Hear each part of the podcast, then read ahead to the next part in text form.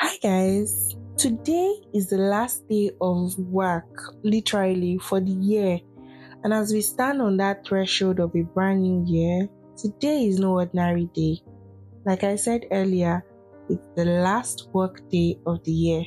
It's a perfect moment to reflect, to set intentions, and to gear up for a fresh chapter. First things first, let's take a stroll down the memory lane. Reflect on the year that is bidding all of us farewell, which is 2023.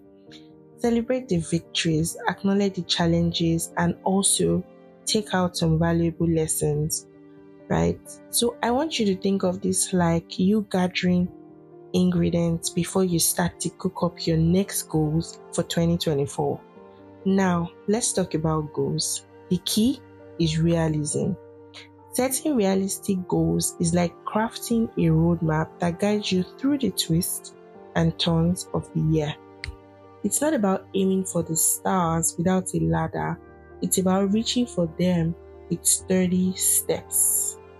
So let's enter the realm of smart goals. Be specific, measurable, achievable, relevant, and time bound. Think of them as your trusty sidekicks in the journey of goal setting because they will provide clarity, direction, and a clear path to success.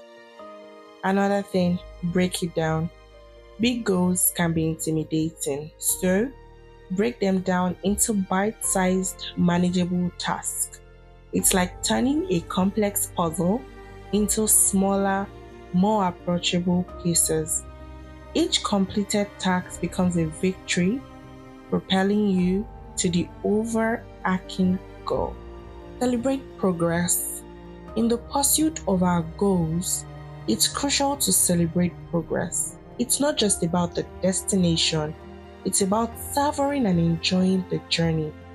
Every step forward is a triumph, a testament to your resilience and destination.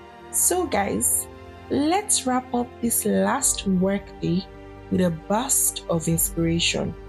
Reflect on the lessons of the past, set realistic goals for the future, and embark on the new year with a spirit of purpose and determination.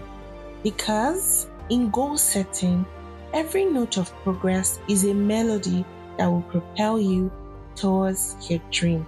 I can't wait for you guys to hear the New Year, New Me 2024 episode.